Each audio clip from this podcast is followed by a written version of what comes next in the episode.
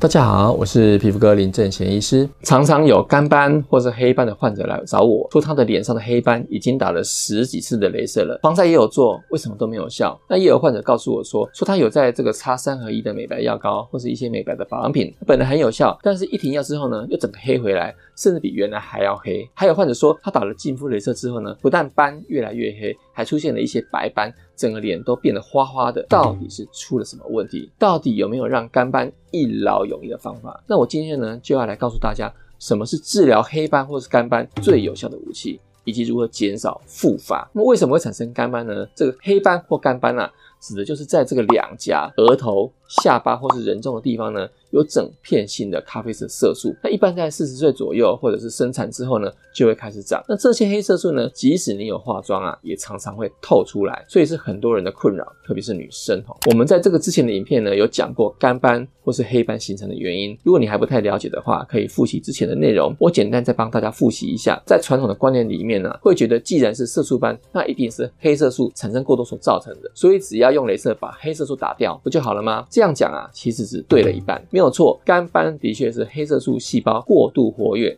产生了过度的黑色素所造成的。但是呢，光是打镭射破坏黑色素啊，或是只擦美白霜淡化黑色素，它是不够的，因为你没有去了解造成黑色素细胞过度活跃的原因是什么。而且没有解决它，所以你把黑色素破坏掉之后呢，这些最根本的原因还存在，就会一直刺激黑色素细胞产生新的黑色素，就难怪这个干斑就会一直复发。所以呢，要彻底解决干斑，就要从这些诱发的原因下手，效果才会好，也才能减少复发。那么呢，这些诱发黑色素细胞产生黑色素的原因有哪些呢？那除了大家知道的这个紫外线以外啊，在表皮层的表皮细胞本身也会有一些黑色素，有一些讯息的传递，来刺激黑色素的生成。还有位于真皮层的这个肥胖细胞，还有纤维母细胞以及微血管等等，都会释放出一些讯号来刺激黑色素的生成。还有啊，有一些专家学者也发现说，真皮层组织因为长期紫外线所产生的光老化，还有表皮细胞和真皮层交界这一层基底膜，这个基底膜的破损呢，都是可以在显微镜下观察到的特征。所以你有没有发现说啊，年纪大的老人家，皮肤都显得特别暗沉？刚刚讲的这个真皮层的老化呢，可以解释部分的原因。那这个基底膜的这个破损也很重要哈，因为有一些黑色素，它会从这个表皮层经由这个破洞掉到真皮层来，黑色素就会沉积在真皮层。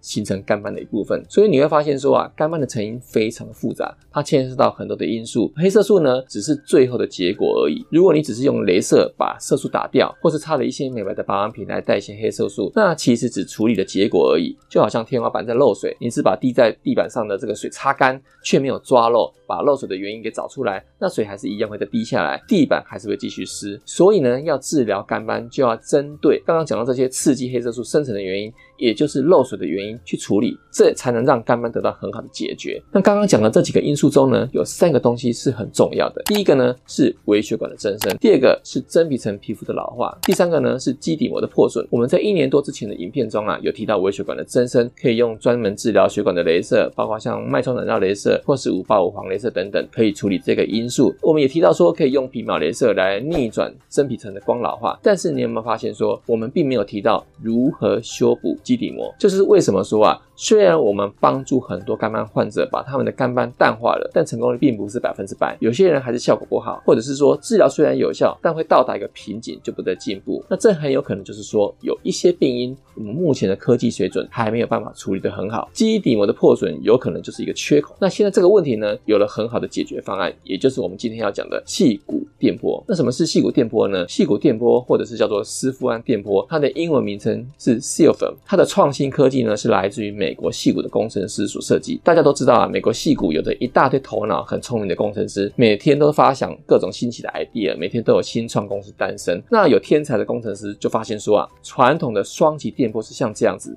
电波从一个电极传至另外一个电极，这中间产生热能。造成真皮层组织的凝结，进而导致真皮层的更新、胶原蛋白的增生，来达到扭转肌肤年龄的效果。虽然出发点很好，好像可以解决刚刚讲的这个真皮层光老的问题，但是这样的热能太过激烈，对于干斑这种不稳定的黑色素细胞来说，有时反而会刺激它产生更多的黑色素，让干斑变得更黑。那他们就想说，诶，那我就把极化的时间缩短，让它不要加热那么久。破坏力就不会那么大。我可以借由很短的时间内，一次又一次的短时间激发，让这些能量少量叠加，来达到摧毁目标的效果。所以总结来说呢，这个细骨电波或者叫斯夫兰电波呢，它作用了三个目标物，也就是说，它可以让基底膜变厚，修补基底膜的破损，它可以破坏异常增生的血管，以及刺激纤维母细胞的活化，来逆转光老化。他们做了很多的动物实验啊，发现显微镜下真的看到了这样的变化，而且用这样的机器去治疗，实际上真的有肝斑的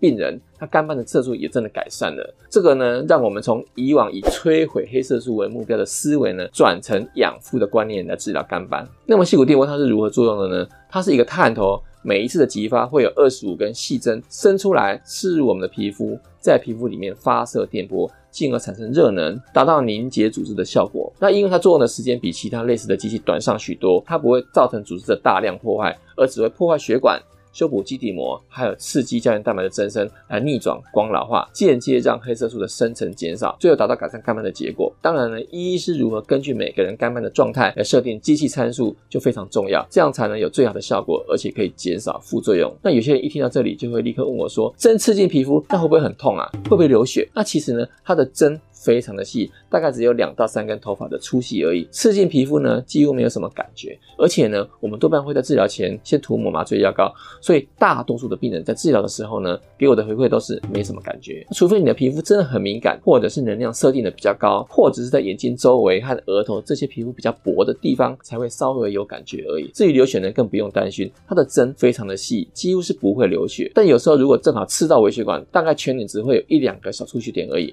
非常轻微。那么根据我的经验呢，有不少以往用净肤镭射或是皮秒镭射，或者是擦美白保养品或是药膏，干斑治疗效果不好的患者呢，在改用细骨电波治疗之后，它效果可以明显的好转。甚至呢，有一些在其他诊所打完镭射之后，皮肤出现白白一点一点、脸花花的状况，我们也帮他恢复的比较没有那么明显。那在这里呢，我有几个有关细骨电波的一些心得要跟大家分享。第一个是温和渐进，因为细骨电波呢，它不是直接破坏黑色素，而是间接造成黑色素的减少，所以它效果不会很快，但是它是细水长流型的效果，效果每次都进步一些些，而且你会感觉到说色素慢慢的散掉，连肤质都会变得比较细致，整个皮肤会变亮。那第二个呢，是恢复期比较短，因为治疗很温和，所以治疗的时候呢，几乎没有什么痛感，他皮肤红的时间也很短。很多患者呢，往往在走出诊所的时候呢，他脸都已经看不出刚刚有做过什么任何的治疗。第三个呢是多管齐下，细骨电波可以合并皮秒雷射、净肤雷射，或者是口服长明山或者一些美白的保养品等等，专门治疗黑色素的 cispera cispera 一起来使用，